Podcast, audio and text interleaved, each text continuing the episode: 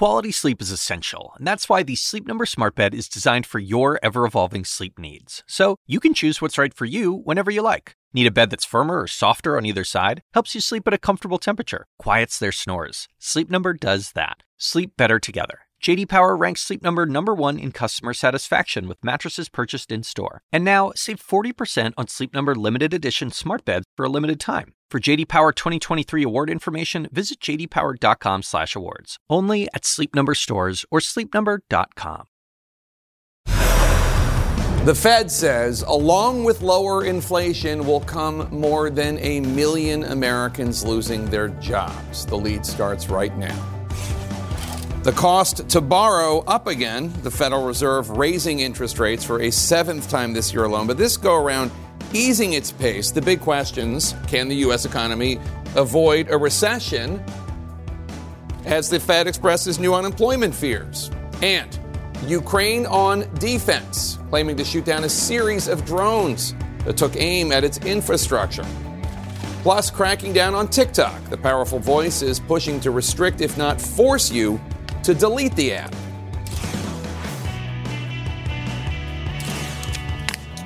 Welcome to the lead. I'm Jake Tapper, and we start today with our money lead and a sign of optimism about the economy this afternoon from the Federal Reserve. The Fed just raised interest rates another half a percentage point, which in normal times could be alarming, but today's announcement is lower than the record setting rate hikes we've seen play out multiple times this year, signaling that the Federal Reserve seems to think inflation is generally heading in the right direction, going down. But the Fed is also predicting a rise in unemployment next year, meaning more than a million Americans would lose their jobs.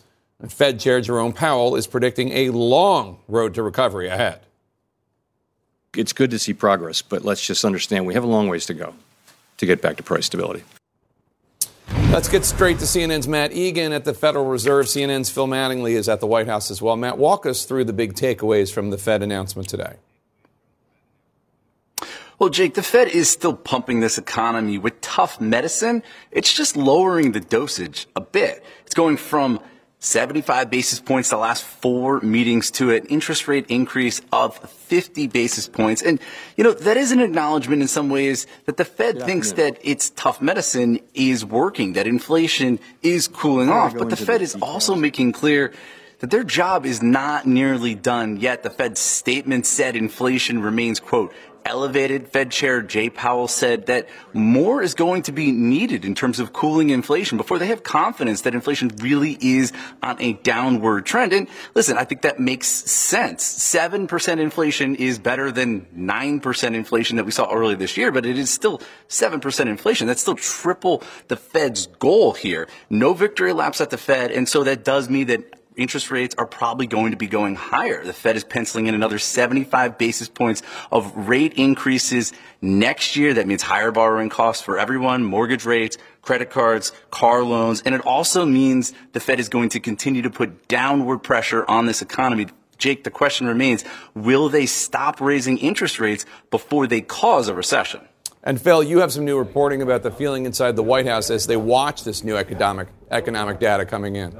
Yeah, Jake, White House officials will take great pains not to weigh in on any Federal Reserve policy decision, but this day really marked the capping of really two weeks of economic data that underscored that what White House officials have really been aiming for over the better part of the last seven or eight months is finally coming to fruition to some degree, and that may lead to a very real possibility of that idea of a soft landing in the future. Now, keep in mind, there has been the kind of resilience on the economic front for the better part of that period of time. White House officials constantly talk about job creation and where jobs numbers continue to land, wages, and how consumers are continuing to operate. The piece of it they did not have was clear deceleration on the inflation front. That has consistently shown to be occurring over the course of the last several weeks. The Fed's action today, while White House officials won't speak on it specifically, certainly reflects that as well. There is a long road ahead, but the idea that they could finally thread the needle or figure out a way to thread the needle to maintaining some type of strength in the economy while not, uh, while also reining in inflation is more real now than I think it ever has been before for White House officials. Except, Matt, the Federal Reserve is also predicting more than a million job losses in 2023. Explain that. That's right, Jake. Uh, the Fed darkened their economic projections for next year across the board. They now see near zero GDP growth. They bumped up their inflation forecast and they now see the unemployment rate going from an historically low level today of 3.7% to 4.6% next year. That is not high overall, but it does translate to the loss of roughly 1.6 million jobs that is another reminder of the pain here being caused by not just high inflation, but the Fed's war on high inflation. Now, Jay Powell says that he doesn't think that this new forecast suggests a recession because they are still calling for positive growth. But Powell also conceded that no one knows for sure whether the economy is going to avoid going into recession. And if it does go into recession, whether or not it would be a deep one or a mild one. Jake? All right, Matt Egan and Phil Mattingly, thanks. Let's bring in Brian Deese. He's the director of President Biden's National Economic Council. Brian, good to see you. You heard the Fed chair talking about unemployment today. Right now, it's at 3.7%. The Fed is now predicting 4.6%, higher than earlier predictions. And obviously, that means more than a million Americans will lose their jobs if that prediction comes true. Do you agree with that assessment? Well, I think uh, to assess where we are and where we're going, we got to look at where we've come. And over the course of the last six months, there's been a lot of projections about where we might go. But what we've seen is a continued resilience in the American economy, consistent growth, job growth that is slowing and cooling, but continuing to move forward. Businesses continuing to invest in the United States, and importantly, inflation coming down and coming down in ways that people can actually feel um, and, and see in their lives goods, household goods, toys, things like that at the holiday season. Prices actually coming down. The price of gas at the pump, obviously something that you and I have spent uh, time talking about over the course of the year, now down almost a dollar seventy since this summer. That's about 200 bucks in savings a month for a typical family. That's savings that can translate into trying to cover other expenses. And so I think at the end of all of that, what you say is over the last several months, what we're seeing is that we are making progress going in the right direction. And the economic plan the president has put into place and has worked deliberately over the course of the next couple of, uh, the last couple of years mm-hmm. is working. Now we have to stay at it. And as, uh, as the president said yesterday, uh, we still have distance to travel. There are still risks, but it's working. And even as we face these near-term challenges, we're also seeing businesses invest in the United States at record rates right. in areas from semiconductors to clean energy. That's the kind of thing that can keep this momentum going, even as we navigate through this transition. Yeah. So I didn't hear an answer to the question. Do you think uh, uh that the Fed is correct as they predict more than a million American job losses next year? It, it, do you do you think that's right? Well, what we have said consistently as we looked at the labor market is that we do expect a cooling in the labor market. The president said that several months ago. We've seen that cooling down from about 600,000 jobs added every month to uh, uh, to closer to 200,000 jobs. But I also think that uh, everyone has to come and look at projections in this labor market with humility. This labor market that we're living through doesn't bear resemblance to uh, prior uh, prior recessions, in part because of the way that the pandemic affected things. We still have 10 million job openings in the United States, and most economists believe you'll see some cooling on that front. And so what you could see is cooling in the labor market without the kind of traditional pain uh, that you've seen in, uh, in, in, in, prior downturns. That's something that we have been watching closely. That's something we've seen sustain across the course of time. Certainly, that's what we want to see going forward as well. And we continue to believe uh, that that's possible. And one, one of the things that will make a difference, one of the things that will matter on that front is whether we can continue progress on the kind of policies that will keep business investing, keep business investing here in the United States, creating jobs here in the United States as well. President Biden was asked yesterday when he expects prices to return to normal. He said, quote, I hope by the end of next year we'll be much closer. That's not, of course, saying by the end of next year we'll be back to normal. Uh, am I right in assuming that the White House is not expecting prices back to normal in 12 months? And when do you think they will be back to normal? Well, I think, you know, just to pick up on what the president said, we have a ways to go. We still have a ways to go, and inflation is too high, unacceptably high right now. Uh, and so that is going to take uh, the course of time uh, for that to uh, that to work through the system. I think that, that but it is a, a very important question whether we're moving in the right direction. And whether we're seeing prices come down and then calibrating, or inflation come down and the, and the pace at which it's coming down. And so some of these things you can look forward and see. For example, in the housing market, we know one of the big drivers of price increases, the data that we're seeing now reflects circumstances several months ago in the housing market because of the way that the data is measured. So we know that over the course of the next six to 12 months, we'll see some of the pricing, you know, the price declines in housing and, and new rents that we're seeing in the market today reflected uh, in that data. So we certainly expect to see that. We hope to see that um, normalization over the course of uh, time. And of course, for people out there, a lot of this data can feel uh, very abstract, but in concrete terms, the price of things that matter, like the price of gas or food at the grocery store, those are things that we can see and feel in more real time terms. You know, price of gas, good example, we're now lower today than we were a year ago, uh, and we're, we're approaching $3 a gallon. So that's the kind of normalization that we want to see and the kind that we do expect to see over the course of the next several months. But food inflation remains obscenely high 10%, right? Well, uh, food inflation has been way, way, too high over the course of the year. Over the last couple of months, we have started to make progress. We need to see more uh, reduction in the uh, in the cost of food at the grocery store, uh, but we've seen significant cooling in the rate of increase uh, in in food inflation over the last couple of months compared to prior mm-hmm. months as well. So that is a place where some of that is working through some of the supply chain uh, bottlenecks that affect food as it moves through uh, moves through the system. Uh, we need to make sure that we're doing everything we can on things like fertilizers and others to make sure we have uh, a good yeah. growing season uh, next year. So we've got to make more progress on that front. But again, it is a positive sign that we're seeing a deceleration. Uh, even in food where prices remain too high. Brian Deese, thanks for your time. Appreciate it. Coming up next, what new court documents reveal about subpoenas from the January 6th committee as the panel prepares for its final report. We're going to talk to a member of the committee Plus, the elevated threat for severe weather just one day after destructive deadly tornadoes, and the strong words on Capitol Hill from survivors of the Club Q massacre, whom they blame for the attack inside the LGBTQ nightclub. Stay with us. And we are back with our politics lead as the January 6th committee winds down its work. It is abandoning efforts to subpoena phone records from some of Donald Trump's top allies, as CNN's Sarah Murray reports for us now. That includes Former White House aide Stephen Miller, conservative activist Roger Stone, and some of the January 6th rioters. The House committee investigating January 6th dropping its pursuit of phone records for several Donald Trump allies as the committee winds down its work. This is crunch time for the committee. The lawmakers are abandoning subpoenas related to phone records for Trump allies who contested them in court, including advisors Sebastian Gorka, Roger Stone, and White House aide Stephen Miller, among others, according to court records. Everything to do with my phone and all phones associated with it on the account, includes my wife, my children, must be data dumped to the January 6 Witch Hunt Committee leaving the committee to wrap up its work without some of the information it had been fighting for in court. After more than a year of investigating roughly a thousand witness interviews and a fruitless subpoena to the former president, we are obligated to seek answers directly from the man who set this all in motion.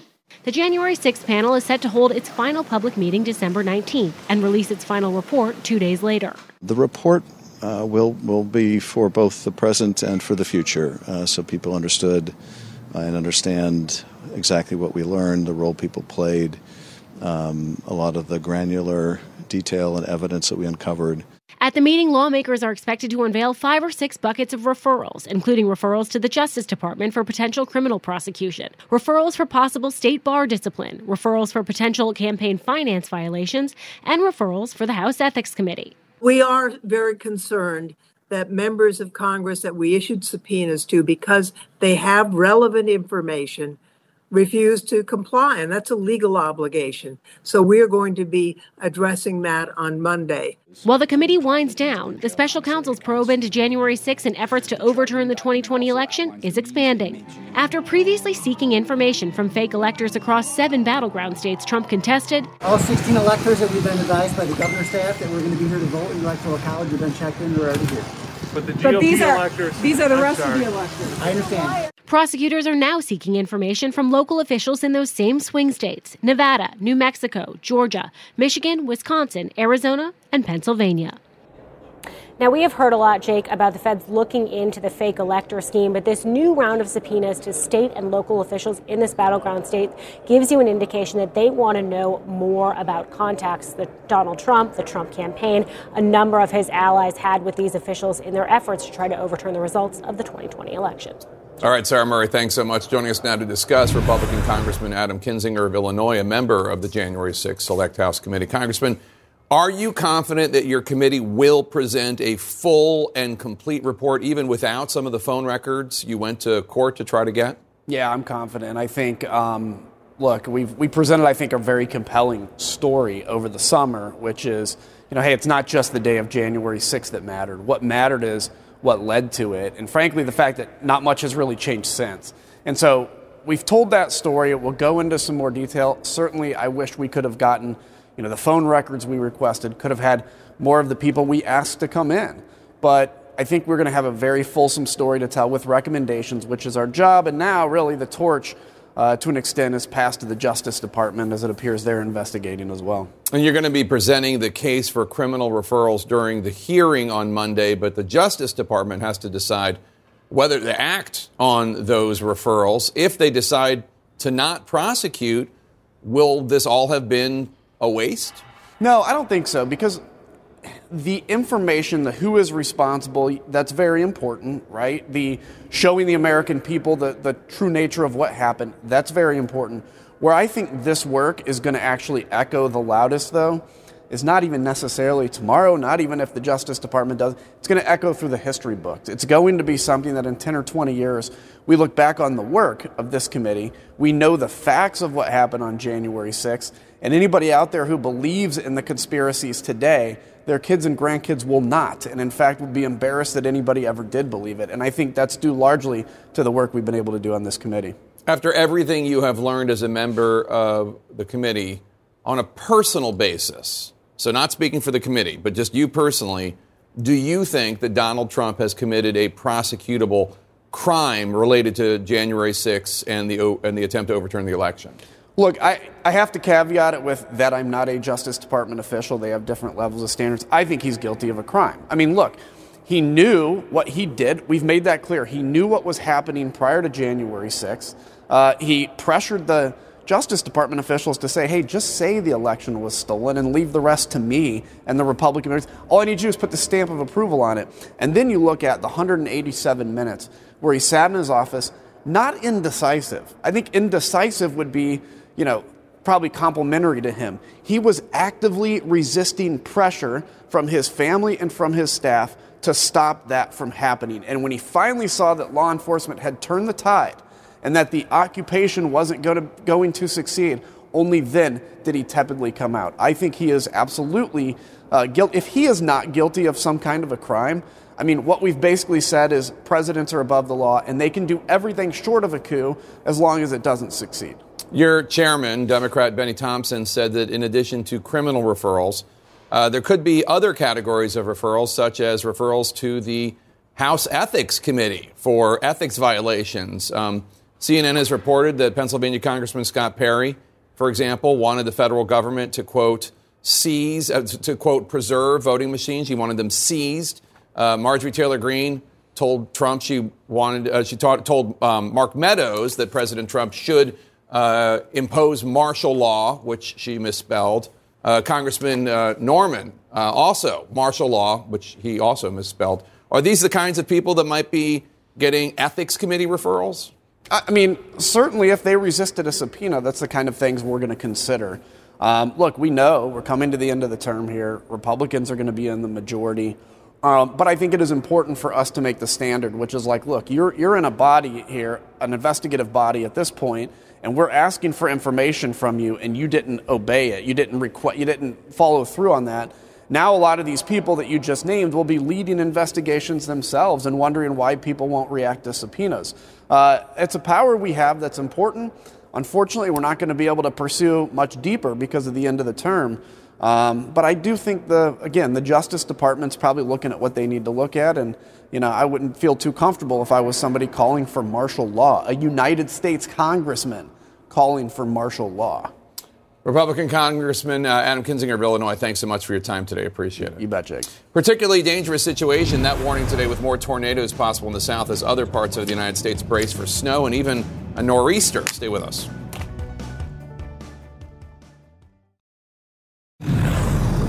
In our national lead, you're, you're looking right now at what used to be a mobile home park in Union Parish, Louisiana. It was obliterated by a tornado that swept through overnight, injuring at least 20 people. About 100 miles from that scene, at least two people, a mother and son, were found dead. This, as the same storm system is hitting the central plains of the United States, leaving behind a deluge of ice and snow. As CNN meteorologist Derek Van Dam reports for us now, the severe weather threat is far from over. A tornado over New Iberia, Louisiana, caught on camera this morning. Just one of a string of over a dozen tornadoes in the past 24 hours, wreaking havoc across the deep south. We had quite a few homes damaged and destroyed. We had approximately 20 to 25 known injuries uh, from uh, uh, minor to, uh, we have t- a couple of people in critical condition. Look at the top of my house, y'all.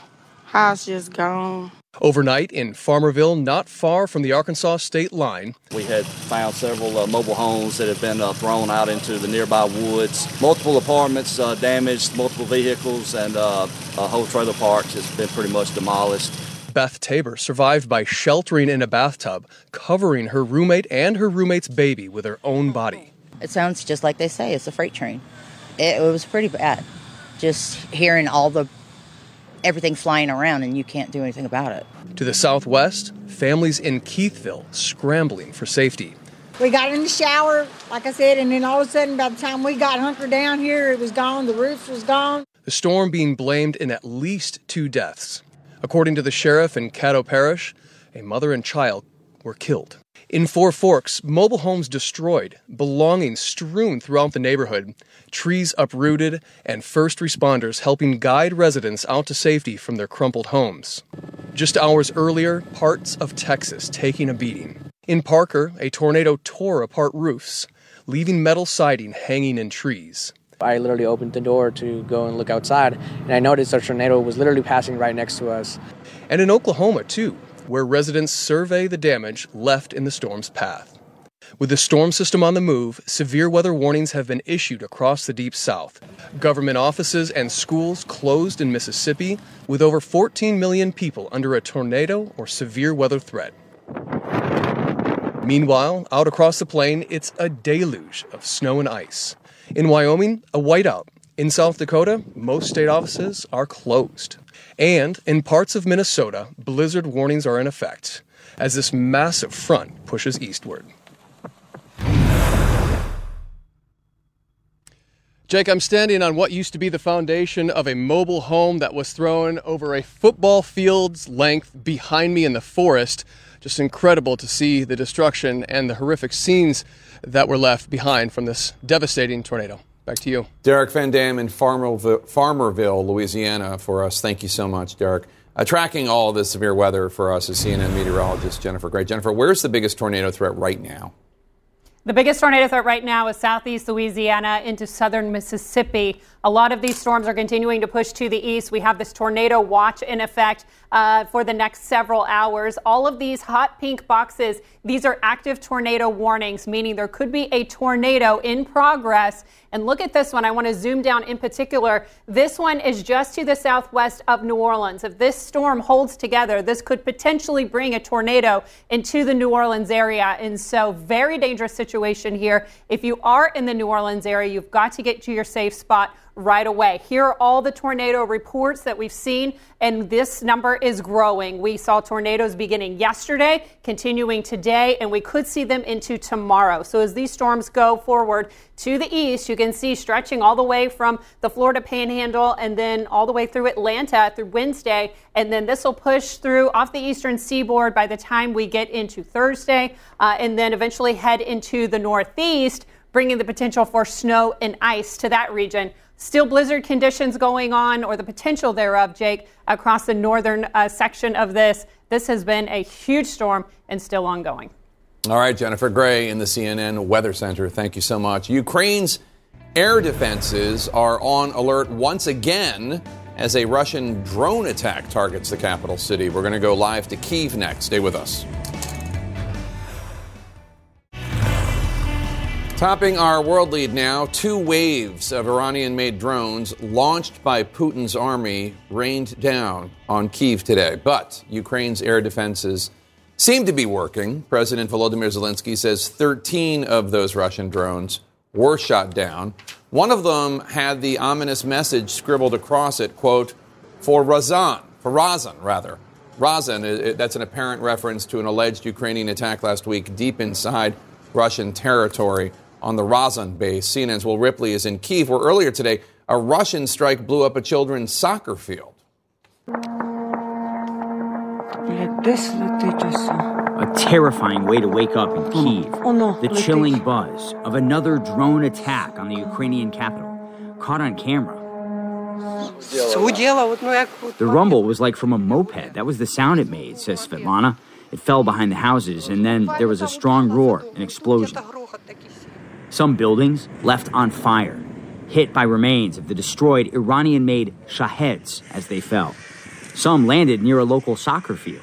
Did you hear the explosion? Yes, of course. We all wake up. It was bomb here, first part, and the first, second one part near the entrance of the training base, and the third one near the forest. So a few hours later, the consequences could have been much worse.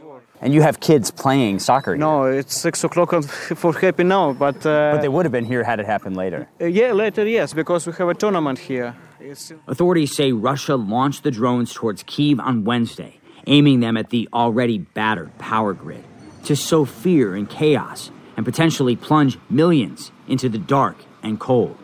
This time, all the drones were shot down. Ukraine's President Volodymyr Zelensky says the terrorists started this morning with 13 Shaheds. According to preliminary information, all 13 were shot down by Ukraine's air defense systems. Well done, he says. I'm proud. Ukrainian defenses less successful in Kherson. Authorities say multiple Russian rockets hit this administrative building in the heart of the southern Ukrainian city. Authorities say nobody was hurt. Inside, the damage severe.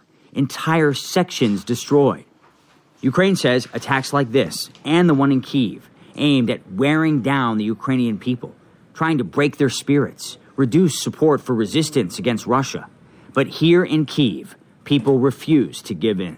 You are brave people. Yeah, I, children, I parents, that. yeah, women, old men. It's, it's, it doesn't matter. They're so brave. Bravery on and off the battlefield. This is the first attack in a number of weeks here in central Kiev where you get so used to the sound of air raid sirens you could pretty much fall asleep to them. Uh, but a lot of people around here in this particular area near our location woke up to the sound of explosions this morning, which was startling even those who have lived through more than nine months of this war. The Kremlin is responding to CNN's uh, reporting that Patriot missile systems will be arriving in Ukraine uh, likely in the coming weeks uh, after uh, Oren Liebermann at the Pentagon was first to report that story. They are saying that these Patriot systems would be a legitimate target for the Kremlin, even as the Kremlin continues striking, Jake, so many illegitimate civilian targets, civilian infrastructure, in attacks that are deliberately designed to inflict suffering on millions of people as temperatures continue plunging here every single day. Will Ripley and Kiev, thank you so much. In our health lead today, the widow of American soccer journalist Grant Wahl says her husband died of a ruptured aortic aneurysm. Wahl suddenly collapsed last week while covering the World Cup in Qatar, his wife, Dr. Celine Gounder, spoke to Gayle King earlier today on CBS. It's just one of these things that had been likely brewing for years. Um, and for whatever reason, it happened at this point in time. Gounder added in a statement that no amount of CPR or shocks would have saved him. CNN's Dr. Sanjay Gupta joins us now. Sanjay, help us understand how this happened. Is this common, especially for somebody who was only 49 years old? No, it, it's not common at all, uh, really at any age. But if it is, uh, it happens in people over the age of 65 more commonly. But this, this is rare, uh, but unfortunately catastrophic, Jake, when it does happen. And as Dr. Gounder Celine was sort of talking about, it, it, it, was not, there was no way that he probably knew that this was happening. Uh, he may have had this for some time, was having these symptoms of cough, and thought he had bronchitis. But let me show you what was actually going on now based on what Celine was describing. The heart, and then the thing in the middle there is the aorta. On the left is normal. Uh, you see the aorta there. On the right, you can see it sort of ballooned out right as it sort of comes out of the heart. That's the first part of the aorta. And when it balloons out like that, Jake, it, it can become very weak. And this is the biggest blood vessel in the body becomes weak, it can rupture, meaning all of a sudden there's a lot of bleeding that happens in the chest cavity, and that's what likely happened to him, it sounds like, from what she was describing. Again, to your question, rare. I think in 2019, last year, we have data. There was around 9,300 people who, who died of this, 9,900 people, excuse me, mostly among men. There's things like smoking that increase risk for certain types of aneurysms. But again, there's probably no way that he, he would have known this. Even with family history, it's unlikely to sort of be passed on generation to generation. Hmm. All right. Interesting. Tragic, though. Um, meanwhile, you're also out with this new essay, two years to the day since the first COVID vaccines in the U.S., and you're stressing the need for them even today. Yeah, look, one, of the headlines that I think a lot of people are reading is, you know, more people who are vaccinated are dying of COVID versus unvaccinated. There was a study that came out that you covered on your program saying how many lives have been saved over time. But this is often the headline they see. Okay, so 13,000 deaths occurred in September. How many were vaccinated? 7,800. These are actual numbers, 5,200 unvaccinated. But what you got to do when you look at these numbers, and this is what I wanted to write the essay about, is compare them by the right denominator. There's a lot more vaccinated people, so it's not surprising that more of the deaths will be in vaccinated people. If you look at the rate, it's 38 deaths per million among the vaccinated, 95 deaths per 1 million. This is called base rate fallacy. It's something that comes up in statistics quite a bit, but this is the sort of numbers you got to pay attention to. Also, quickly, Jake, Simpson's paradox. I'm delighted that I can talk about this on your show, but it's another statistical term, but basically says if you are older, you are more likely to die from COVID 19. We know that. If you're older, you're more likely to be vaccinated against COVID 19. They were the most vaccinated group. But what it does not mean is that vaccination is more likely to lead to death. So these are, these are the statistical points I wanted to make, Jake. All right. Dr. Sanjay Gupta, thank you so much. Appreciate yeah. it. Coming thank up, you. TikTok crackdown, the push to scrap its teen rating, plus whether your data can still be accessed even if you delete the popular app. Stay with us. Our politics lead now. Powerful testimony today from a group who survived the massacre inside an LGBTQ nightclub in Colorado Springs. A man opened fire in Club Q last month, as you might recall, killing five innocent people. 22 others were injured. Today, survivors of that shooting went to Capitol Hill, and many of them specifically blamed conservative, anti LGBTQ voices, including elected officials, for the deadly attack. To the politicians and activists who accuse LGBTQ people of grooming children and being abusers, shame on you. We are being slaughtered and dehumanized across this country in communities you took oaths to protect. The hateful rhetoric you've heard from elected leaders the, is the direct cause of the horrific shooting at Club Q. Let's go to CNN's Manu Raju on Cap- Capitol Hill. And Manu, survivors called on lawmakers to take action and protect lives of LGBTQ individuals. Did that get any response from Republicans in the room to hear the testimony? Yeah, there was a Republican in the room, and that during the hearing, James Comer, who is poised to become the next chairman of this committee, he said that while Republicans condemn this horrific attack, he criticized Democrats for holding this hearing. In fact, saying that Democrats are using today's hearing to quote blame Republicans for this horrendous crime. He went on to say this is an effort to try to blame Republicans for what he contended were Democrats' soft on crime policies. Democrats pushed back. They said this was a hearing that was designed to show that these attacks against LGBTQ individuals are not isolated, and that the, what happened at Club Q is a part of a larger systemic problem in American society. And that is what James Slaugh, who survived that attack, told lawmakers that the violent rhetoric that he is hearing across media platforms needs to stop hate rhetoric from politicians, religious leaders, and media outlets is at the root of the attacks, like at Club Q, and it needs to stop now. Rhetoric that makes people less than for being different. Rhetoric that threatens to silence what sports we can play, what bathrooms we can use, how we define our family, and who I can marry. We need elected leaders to demonstrate language that reflects love and understanding, not hate and fear. The witnesses also, Jake, called for action on guns, specifically to ban semi automatic rifles at this attack. During this attack, the killer used an AR 15 style weapon. They called for a ban on those weapons, but in this Congress, that will simply not happen. Their votes aren't there, and the votes won't be there in the next Congress as well. Manu Raju on Capitol Hill for us. Thanks so much. Let's turn to our tech lead now. The Chinese owned app TikTok saw a meteoric rise in popularity during the pandemic with nearly 100 million U.S. users in 2020. But now the governors in eight states, seven in just the last two weeks, are banning the app on government devices, citing data privacy concerns. On Tuesday, more than a dozen Republican attorneys general called, called on Apple and Google to remove the label in the App Store that deems TikTok teen appropriate. Let's bring in CNN tech reporter Brian Fung. Brian, uh, even some senators are sounding the alarm. Yeah, that's right, Jake. Uh, you have some lawmakers who are raising concerns about the potential for TikTok's U.S. user data to wind up in the hands of the Chinese government. And uh, one of the senators who's introduced a bill to ban TikTok in the United States, Senator Marco Rubio, uh, explained his rationale for introducing the bill this way. Let's have a listen. I want to ban TikTok for a very simple reason. They allow the Chinese Communist Party to gain access to all of the private data on any device in America that's using TikTok. That's our kids, that's phones connected to our kids' phones, and that's a national security threat. And the same day that that bill was introduced, uh, as you said, there were uh, 15 attorneys general uh, writing letters to Apple and Google calling on them to stop listing TikTok as teen appropriate over concerns of mature content on those apps, things like uh, you know eating disorder content or uh, content promoting alcoholism and stuff like that. Uh, why now? Of course, you know there's been this ongoing debate, this this discussion between TikTok and the U.S. government about whether or not TikTok can continue to operate in the United States.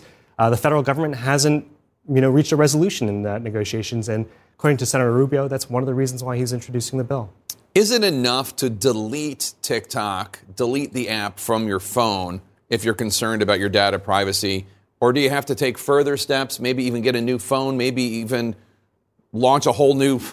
I mean, there's the, the there's the cloud and everything else. Yeah, well, Jake, you know, anytime you use a, a, social media app or any kind of digital service, you are putting information into the hands of a third party, and uh, that involves a little bit of a loss of some control. So I would say, you know, if you're concerned about your data privacy, you might want to rethink how you engage with all digital platforms, not just TikTok, not just social media, but all digital platforms that you may use in your daily life. All right, Brian Fung, thanks so much. Appreciate it. One week and counting until a Trump era border policy expires. Coming up next, the struggle to keep up with the migrant surge before that deadline and the push to get the policy extended. Stay with us.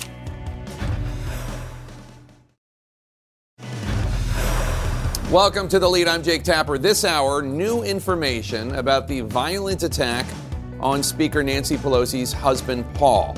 Who else the alleged attacker wanted to target, including a beloved Oscar winning actor? Plus, how the leading architect of Trump's anti immigration policies has turned to targeting black farmers and female restaurant owners.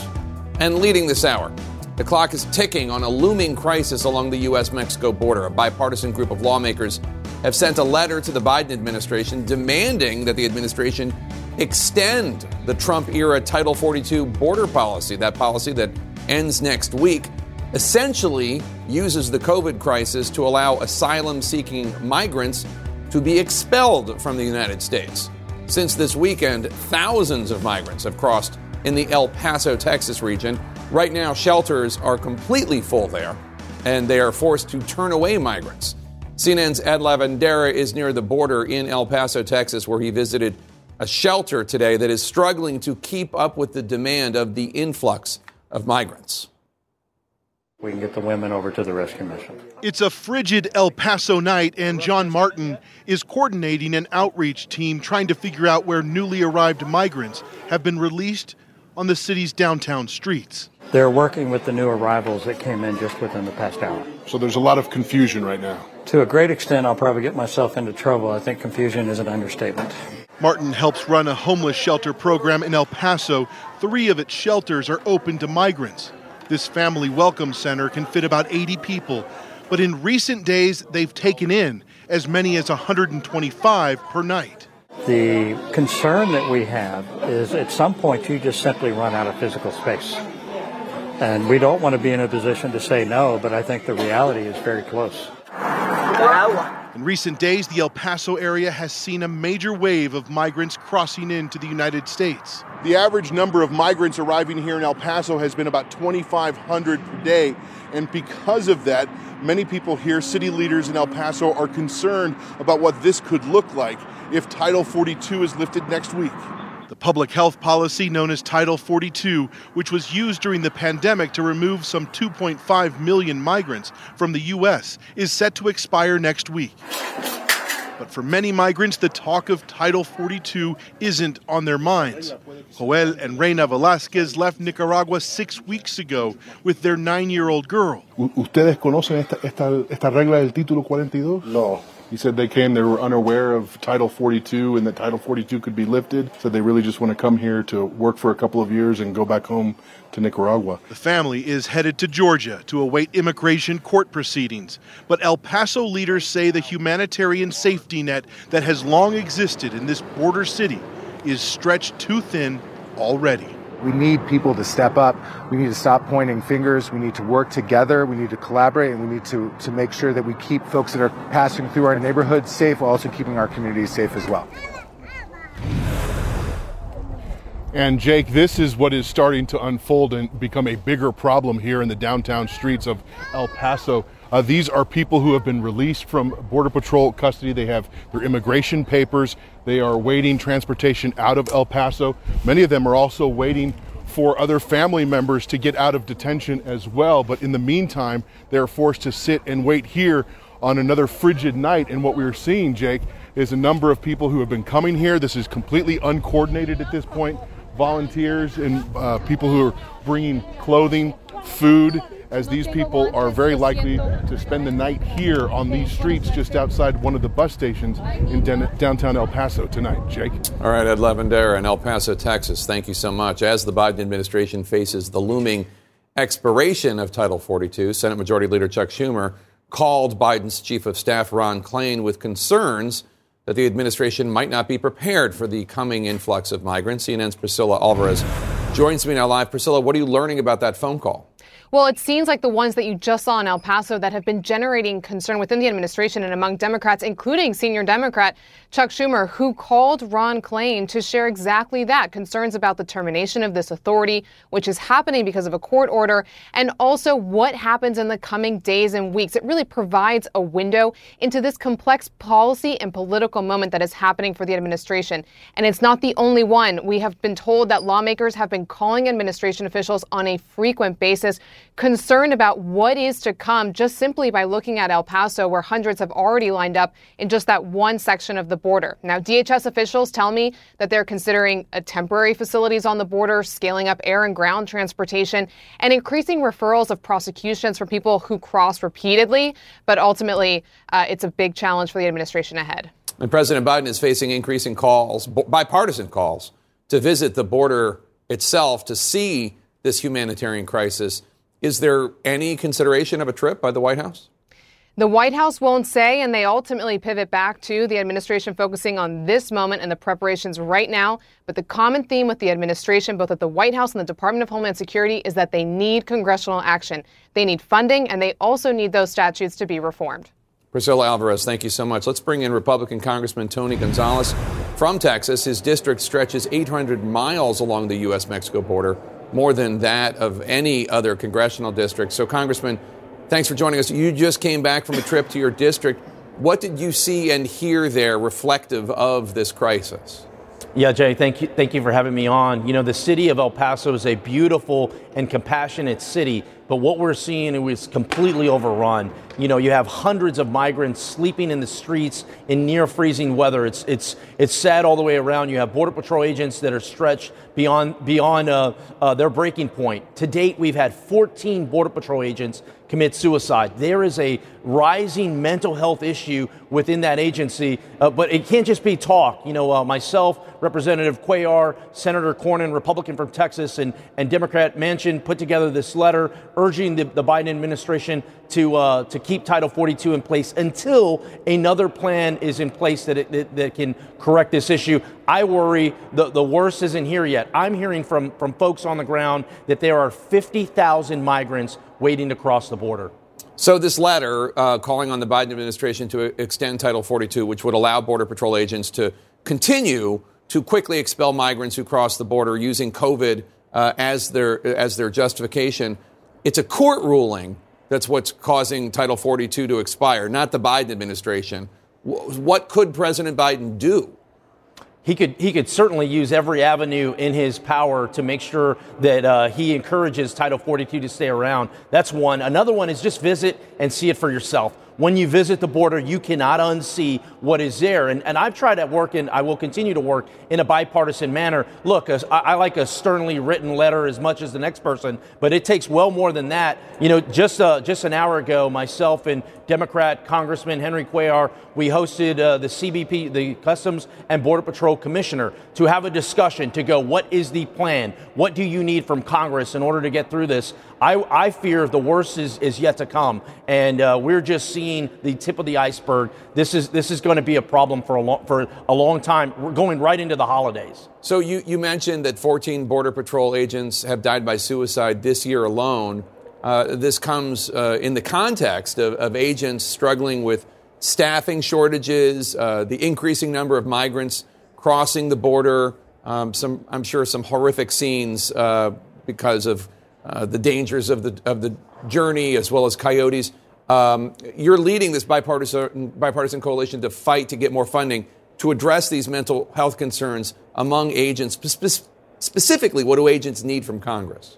Yes, I, I introduced the TAPS Act in order to help a bipartisan piece of legislation that helps address this. I served 20 years in the military, and it reminds me a lot of the height of uh, Iraq and Afghanistan. I spent five years in Iraq and Afghanistan where there was uh, all these suicides that were happening within DOD. Well, DOD put together a task force that addressed some of this. I worked with my, my good friend Henry Cuellar on the Democratic side. We got $23 million in there for mental health, but that's just a drop in the bucket. A large part of this is stigma. You know, mental health is creeping in all parts of our society. Border Patrol agents are no different. They're just having to deal with these horrific incidents, not to mention many of the people coming over illegally. I get it. They're seeking a better life for themselves, but you're having to pull babies out of the water and just deal all kinds of different issues that is certainly impacting our Border Patrol agents. This is an area that shouldn't be partisan. We should come together and make sure that our, our uh, Border Patrol agents and custom officials are safe.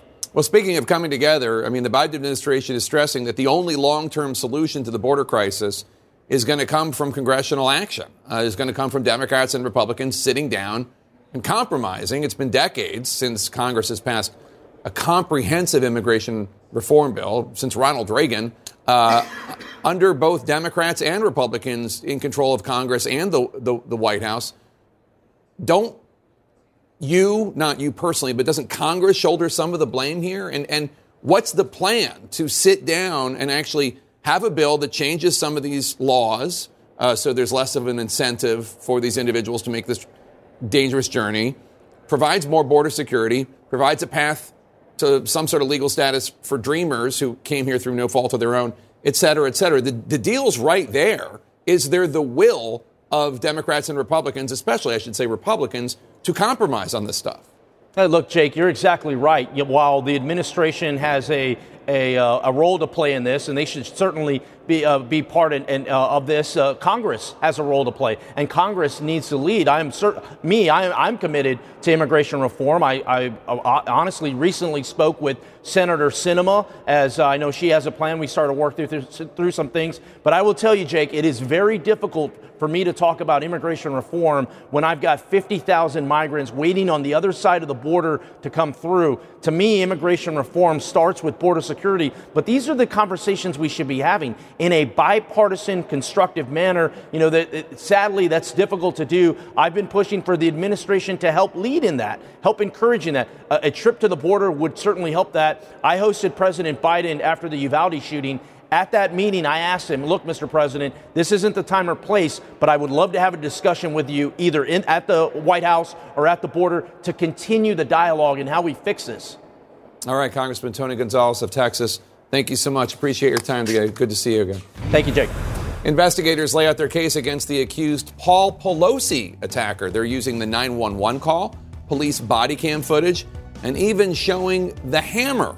That's ahead.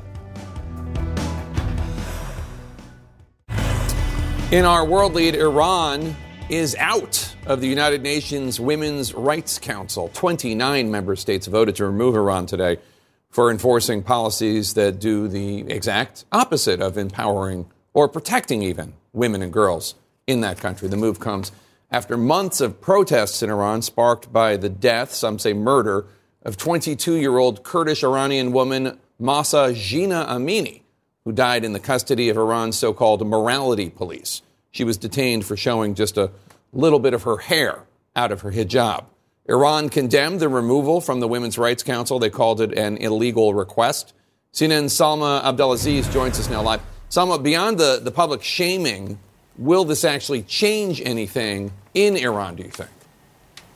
Look, this is absolutely not going to make a major impact on the ground. It is, of course, Jake, largely symbolic, but it is the largest symbolic gesture we've seen from the United Nations so far since this popular uprising began. And it is an unprecedented move, a historic move to kick a country off of a United Nations body like this.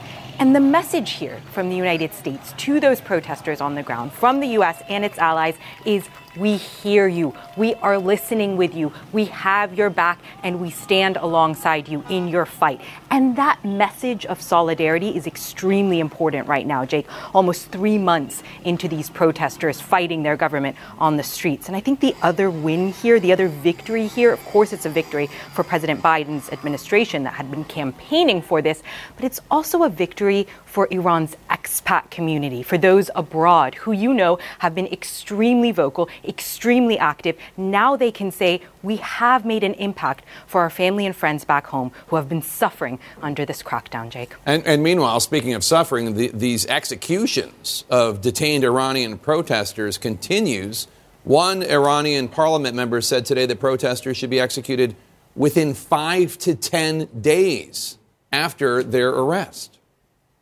What haunting comments to hear those. And I have to point out, this is a prominent member of parliament, Mustafa Mirsalim. He was a former presidential candidate.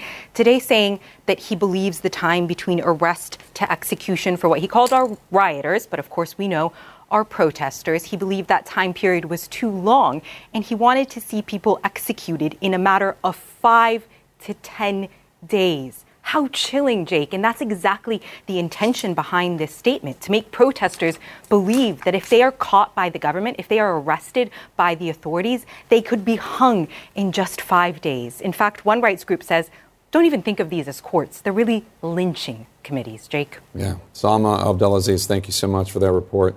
New details revealed in the attack on Speaker Pelosi's husband, Paul, as the police officer who witnessed the attack shows the hammer in court.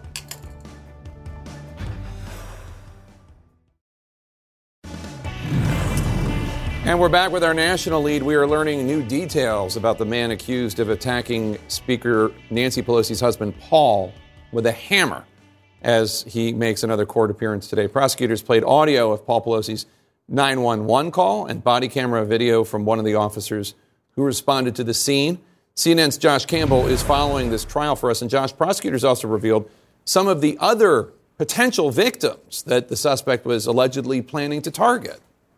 That's right. And that alleged target list also included Hunter Biden, of course, the son of President Joe Biden, as well as California Governor Gavin Newsom and actor Tom Hanks. And speaking of Hunter Biden, the suspect in this case allegedly told police that he wanted to kidnap Hunter Biden to discuss, quote, all the corruption in Washington. Now, this occurred, this new information, in this hearing on state charges. This suspect, 42 year old David DePape, stands accused of assaulting Paul Pelosi, the husband of House Speaker Nancy Pelosi. He faces charges of attempted murder as well as assault. He has pleaded not guilty to those charges. And in court today, we learned that one of the officers who interviewed the suspect said that the suspect confessed to all of this. And so, again, a lot of new details about what this suspect was allegedly planning. And of course, Jake, when you look at the list of these targets, uh, there's no question that this appears to be a politically motivated attack. The suspect allegedly also talked to police about Hillary Clinton, of course, the former Secretary of State, telling authorities that the evil in Washington, quote, originates with Hillary Clinton. And of course, this is what uh, we've heard from law enforcement sources uh, throughout the last uh, past few years that they are concerned about that there are people out there who are on the receiving end of so much of this vitriol, so many of these conspiracy theories. They are concerned that they could be ticking time bombs, just waiting uh, to act on those beliefs with violence, as we saw in the case with Nancy Pelosi. And finally, it's worth pointing out that people might say, well, look at this target list. This is aspirational. The Bidens and the Clintons are protected by the Secret Service. Of course, Governor uh, California's Governor Gavin Newsom, he has a security detail from the California Highway Patrol. But look no further than that Pelosi attack itself. The House Speaker was not there. She was out of town, but it was her husband who, of course, was so severely injured he could have been killed. This is something that uh, law enforcement, FBI sources tell me that they continue to be concerned about, that there are more people out there like this on the receiving end of this vitriol who could pose a threat to the public and elected officials and their families, Jake. And, and Josh, I'm not sure if this came out in court, but I, I, I look at that list and I hear the name Tom Hanks. I know Tom Hanks is smeared regularly by the deranged lunatics who push the QAnon theory with all sorts of crazy conspiracy theories. Is that why he was on this list? So in court today, what police did was just recite what the suspect told them, and they didn't mention the actual uh, reasoning behind that. At least they didn't lay out in evidence today. But we went back and looked at the suspect's social media put- footprint. It is littered with far right and QAnon type conspiracy theories about the 2020 election, about COVID vaccines, about all of the you know the who's who list of targets of people that adhere to QAnon and a lot of the far right conspiracy theories. And I think that's why we see that same name here as well. Uh, people like Tom Hanks, people like Hunter Biden, who, of course, is he himself has been targeted by people in government, people outside of government who believe a lot of this. All right, Josh Campbell, uh, thanks. Turning to our politics lead, top congressional negotiators have announced a bipartisan framework agreement to prevent a government shutdown this Friday. Many Republicans say they are not happy with it. Are you disappointed that Senator McConnell appears to have signed off on this? Well, we'll see where we land on it. I still need to see a final. And I'm not happy with the process. I'm not sure how involved Kevin McCarthy is. He's said publicly that he wants this to, he wants a medium-term continuing resolution so the Republican House can negotiate, which is the position I think is the right one. But who knows? Nobody knows what's in the agreement. We do this every year, and um, you know it's a terrible way to do business. I mean, he's not wrong. It is a terrible way to do business. Uh, let's talk about this. And Abby, a, a, lot still needs to be hammered out in the framework deal. It's not just Republicans uh, voicing opposition. Senator Bernie Sanders says he's going to be a no because of the increase in Pentagon spending. How do you think it's going to play out? You think? Well, first of all, uh, they have no one to blame but themselves right. for the position that they're in. They could have done this months ago, and they do do this every year. Uh, but because they do it every year, it's kind of a well-worn pattern. You got Republicans complaining that it's too quick, they can't read the bill, they don't have time. Uh, Democrats complaining that the spending levels, especially for defense, like Senator Bernie Sanders is saying, are too high. And at the end of the day, uh, because Congress is controlled at the moment by Democrats, a majority of Democrats and a handful of Republicans will join, more than a handful, but, but some Republicans will join in and they will ultimately vote for this. Why? Because no one, and I mean no one, wants to deal with this in January or in February because it Even though far, McCarthy is saying he wants to, you don't buy it? McCar- it's very important for Kevin McCarthy to say that right now as to incentivize everyone to get it done in December. That's interesting. And, and Carla said right now, uh, House Republican leader Kevin McCarthy, likely going to be the next speaker, seems to be on a collision course with Senate Republican leader uh, Mitch McConnell over this spending deal. Take a look. We're 28 days away from Republicans having the gavel. We would be stronger in every negotiation. So any Republican that's out there trying to work with them is wrong. So that Why wouldn't you Mitch wait with the McConnell? hand Does that stronger? include McConnell? Yes. Why would you want to work on anything if we have the gavel inside Congress? You just we won have a the stronger. House. You Yes. Wait till we're in charge. A lot of senators say that McConnell was blindsided by that. What do you make of it all? Probably, but differences between the House and the Senate have been going on for more than 220 years.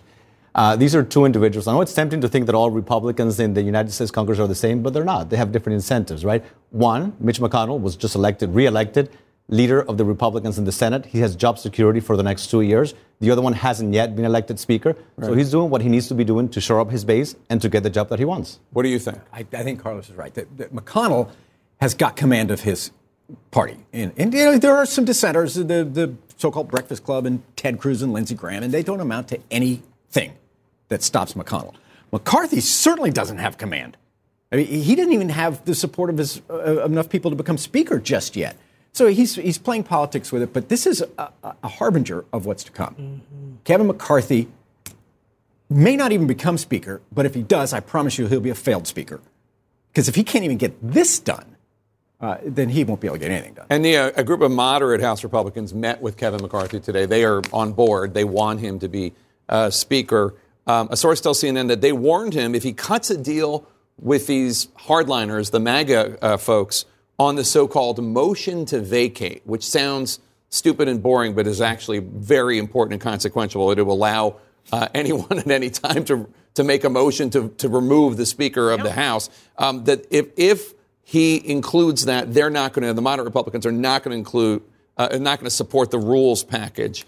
Um, but it's possible that, you know, Kevin McCarthy needs this in order to become speaker. That's right. And if he cuts this deal, essentially, uh, the far right of his party, people like Marjorie Taylor Greene, are going to own his speakership, right? They essentially can say, listen, if you don't do what we want you to do, uh, and sort of essentially brand the House Republican uh, caucus in their uh, model, then they can, you know, push him out of the job. We saw that happen with John Boehner. Uh, that's why he was run out of town because of the far right of his party. So if you're a, if you're moderate Republican, you are worried you're going to be up in two years, and you've got Marjorie Taylor Greene possibly pulling the strings uh, if Kevin McCarthy ends up being speaker. We'll see. The big vote is January 3rd, but this is his dream job. But it sounds like it could be a nightmare if he actually ends up being speaker. So we were just talking uh, about violent and dangerous rhetoric when it comes to the attack on Paul Pelosi. Uh, there was a hearing today in the House, I believe it was in the House Oversight Committee. Um, it was yesterday, I'm told, actually. Um, Congresswoman Nancy Mace, Republican of South Carolina, um, had an interesting moment with Harvard law instructor and LGBTQ rights activist Alejandra Caraballo over hypocrisy with the left constantly calling out violent rhetoric on the right, but not policing their own. Take a look. Do you believe that rhetoric targeting officials with violence for carrying out their constitutional duties um, is a threat to democracy? Yes. One of the witnesses, Alejandra Caraballo, tweeted out the following in response to a decision on abortion overturning Roe v. Wade, and I'll quote directly from the tweet The six justices who overturned Roe should never know peace again. It is our civic duty to accost them every time they're in public. I know something about being accosted. The night of January 5th, I was physically accosted on the streets of DC in Navy Yard by a constituent of mine. Do you believe your rhetoric is a threat to democracy when you're calling to accost a branch of government, the Supreme Court? I don't believe that's a correct uh, characterization of my tweeted, statements. Uh, that's just a truncated version of the clip, but you get the general gist. I mean, she did directly use the word accost and say that they should never know peace again, the six justices. Um, you've been one that's been willing to criticize left and right, even though you're clearly a Democrat. Uh, what do you make of well, it all? It, when people protested in front of uh, Justice Kavanaugh's home, I tweeted, "This is stupid, dangerous, and politically counterproductive." And uh, God help us, I was right the police. There was, an, there was a, somebody who wanted to take his life. Right. Yeah. So, so, so it, it's always wrong, I think, to, to harass people personally or at their home. Having said that, this is not an equal and opposite. I think Congresswoman Mace makes a good point, but she overstates it in that it's not equal and opposite. I do call it on both sides, a try anyway. But uh, the uh, Anti Defamation League took a look at 450 political murders over the last decade. 75% of them were committed by the far right, four by the far left. So there is a problem on the left, but it is not equal and opposite. The real problem is when the president's lawyer, Rudy Giuliani, stands up on January 6th and says, we need trial by combat. Mm-hmm. And then there's an assault on the Capitol. Not that Rudy caused it, but people have to be more careful about their rhetoric. Carlos? They do have to be more careful, but I think the Congresswoman is absolutely right. When you attack, when you threaten to attack somebody on the left, uh, you're a bigot, you're a racist, you're a threat to democracy. But when you do it on the right, nobody says anything about it, right? You were one of the few ones who did. But most liberals, most Democrats are silent on the issue. It's which is wrong. Kind of that, that they that the Democrats didn't vet that witness enough. Yeah. to, That's to, actually yeah, the more surprising. Anyway, thanks to all for being here. How the leading architect of Trump's anti immigration policies has been waging a battle in the courts to stop federally funding programs meant to help women and minorities. Stay with us.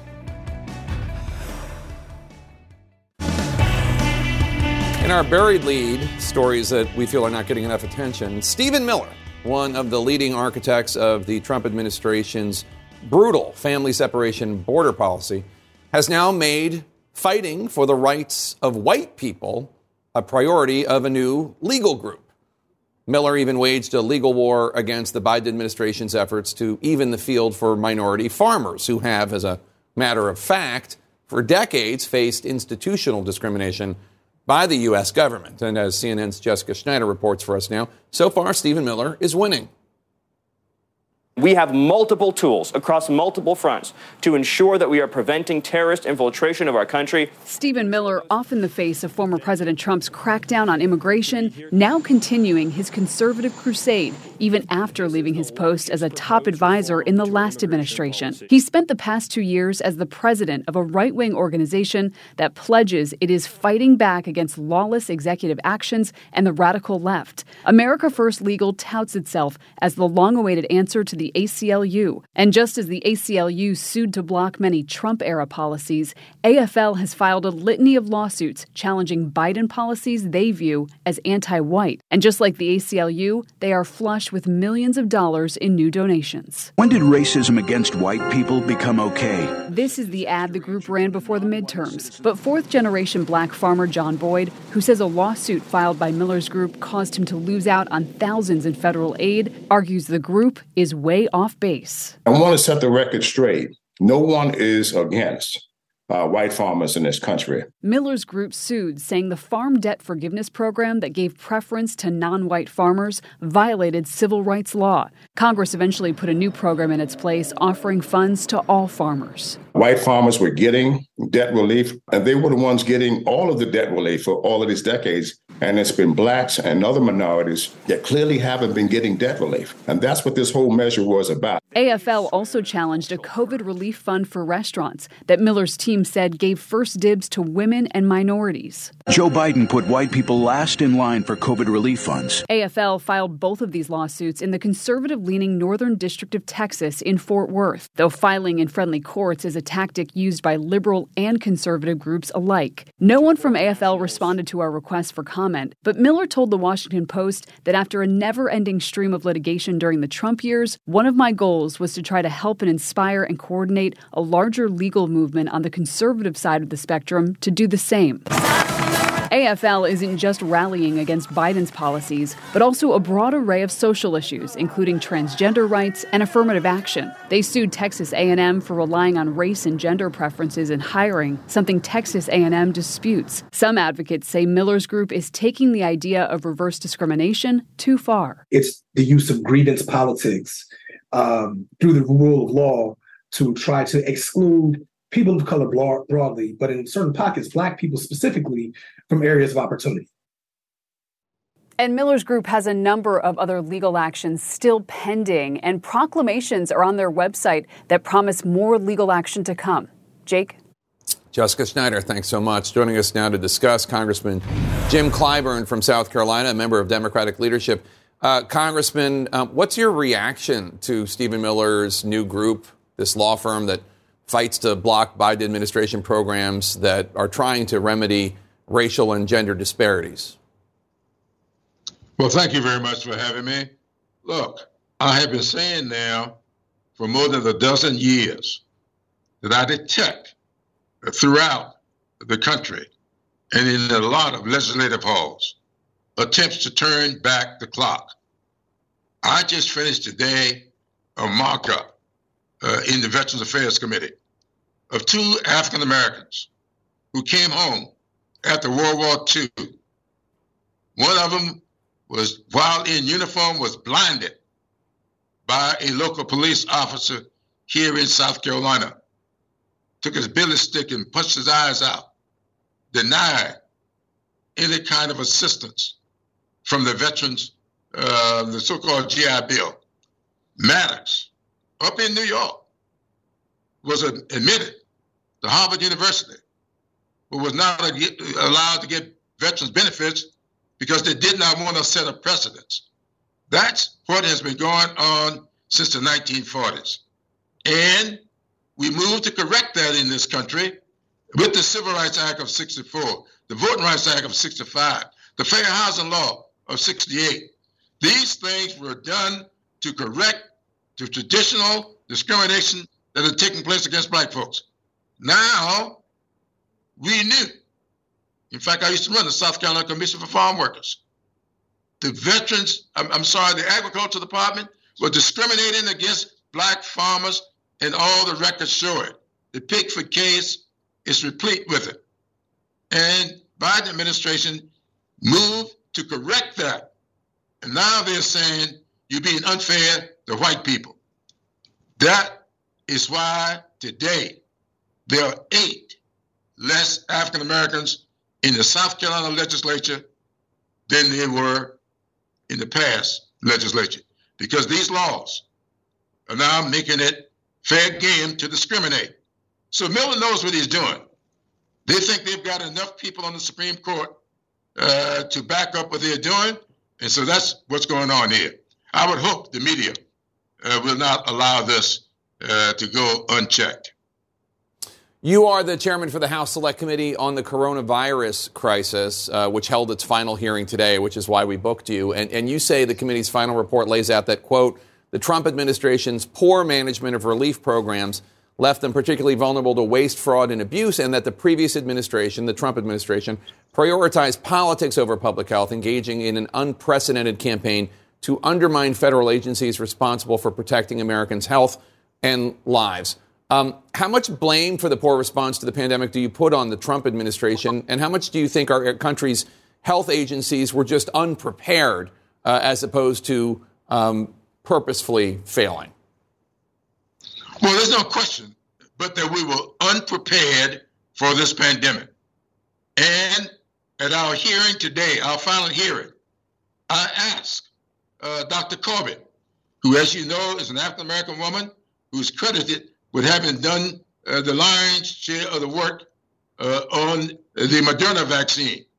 And she said to me, there are about 19 other variants out there uh, that we are ill prepared for.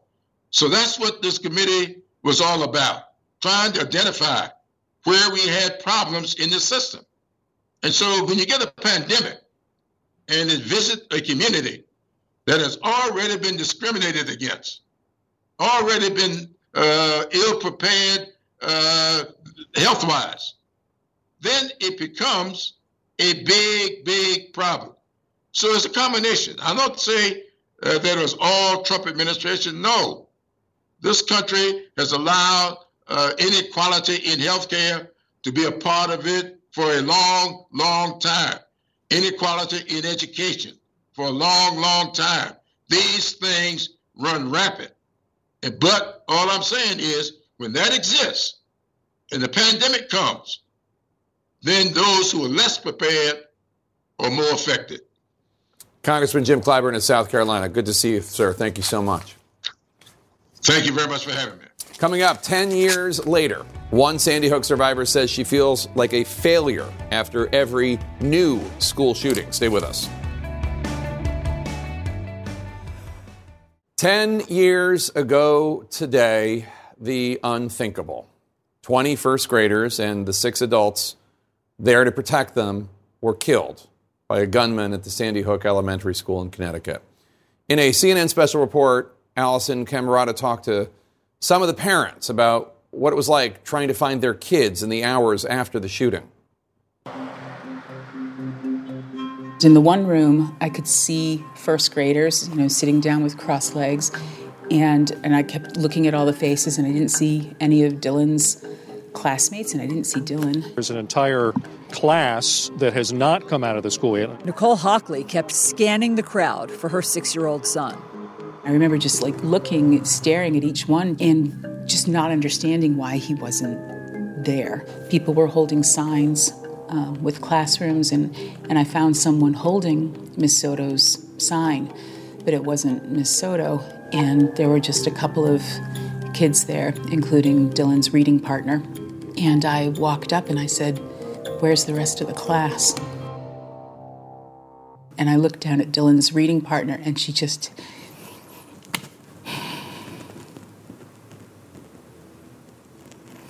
Her eyes were like wide like saucers, and she was just staring. And, and I thought, oh gosh, this, this isn't good. Scarlett Lewis was also there, searching for her six year old son, Jesse. I remember being told repeatedly if you can't find your child, go into the back room and put his name down on the list. And I'm like, I'm not going to put my child's name down on a list. I'm just going to find him. I tried to go up to the school, they wouldn't let me. It was surreal. It was frightening. It was, I was just, um, it was hard to process. And at that point, the governor brought everybody into a room in the firehouse. And that's, that's where we got the news. He said that if we were still in that room, that our loved ones weren't coming back.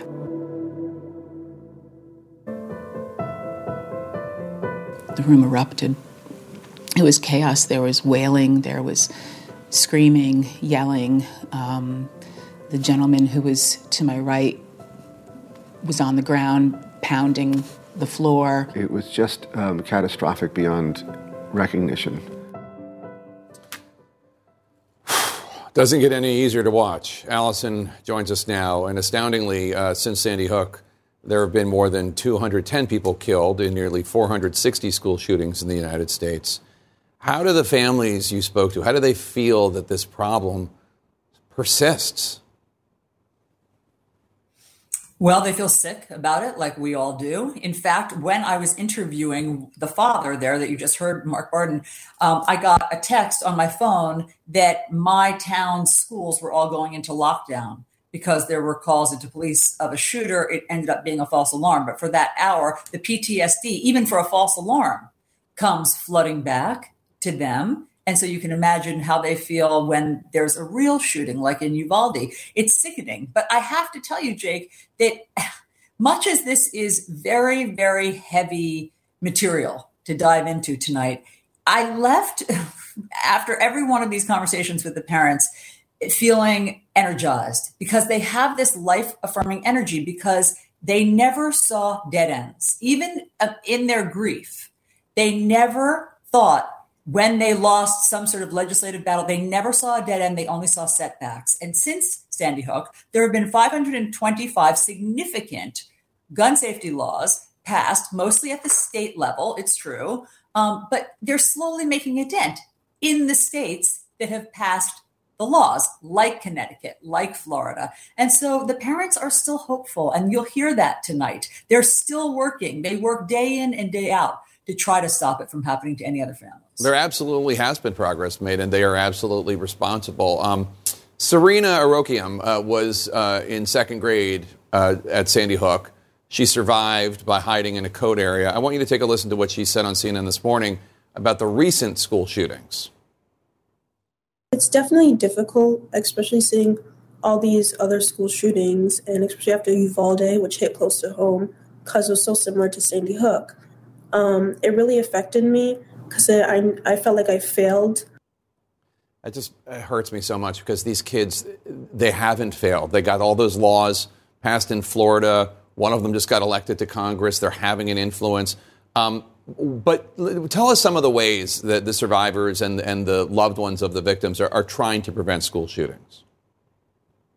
Well, they are preventing school shootings, actually, Jake. That's one of the incredible things that I learned in producing this documentary, as you'll see tonight. 11 school shootings across the country, this is according to police and school administrators, have been stopped because of the work that these Sandy Hook parents have done. They have gone into schools and trained students and teachers for the warning signs because they what they've learned is that 100%, 100% without fail of school shooters send off warning signs beforehand. And if you can spot them, you can be proactive and they have actually stopped some school shootings. So you'll hear more about that this evening. I can't wait to watch. Alisyn, thanks so much. Thanks for doing this report. The CNN special report, Sandy Hook Forever Remembered, airs tonight at 10 p.m. Eastern only on CNN. Coming up, the National Weather Service confirming a tornado just hit the New Orleans area. That's ahead in the Situation Room with Wolf Blitzer.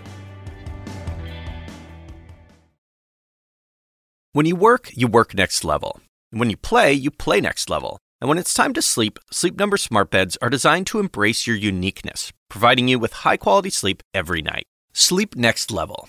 JD Power ranks Sleep Number number 1 in customer satisfaction with mattresses purchased in-store. And now, the Queen Sleep Number C4 smart bed is only $1,599. Save $300 for a limited time, only at Sleep Number stores or sleepnumber.com. Prices higher in Alaska and Hawaii. Quality sleep is essential, and that's why the Sleep Number Smart Bed is designed for your ever evolving sleep needs. So you can choose what's right for you whenever you like. Need a bed that's firmer or softer on either side? Helps you sleep at a comfortable temperature, quiets their snores. Sleep Number does that. Sleep better together. JD Power ranks Sleep Number number 1 in customer satisfaction with mattresses purchased in-store. And now, save 40% on Sleep Number limited edition smart beds for a limited time. For JD Power 2023 award information, visit jdpower.com/awards. Only at Sleep Number stores or sleepnumber.com.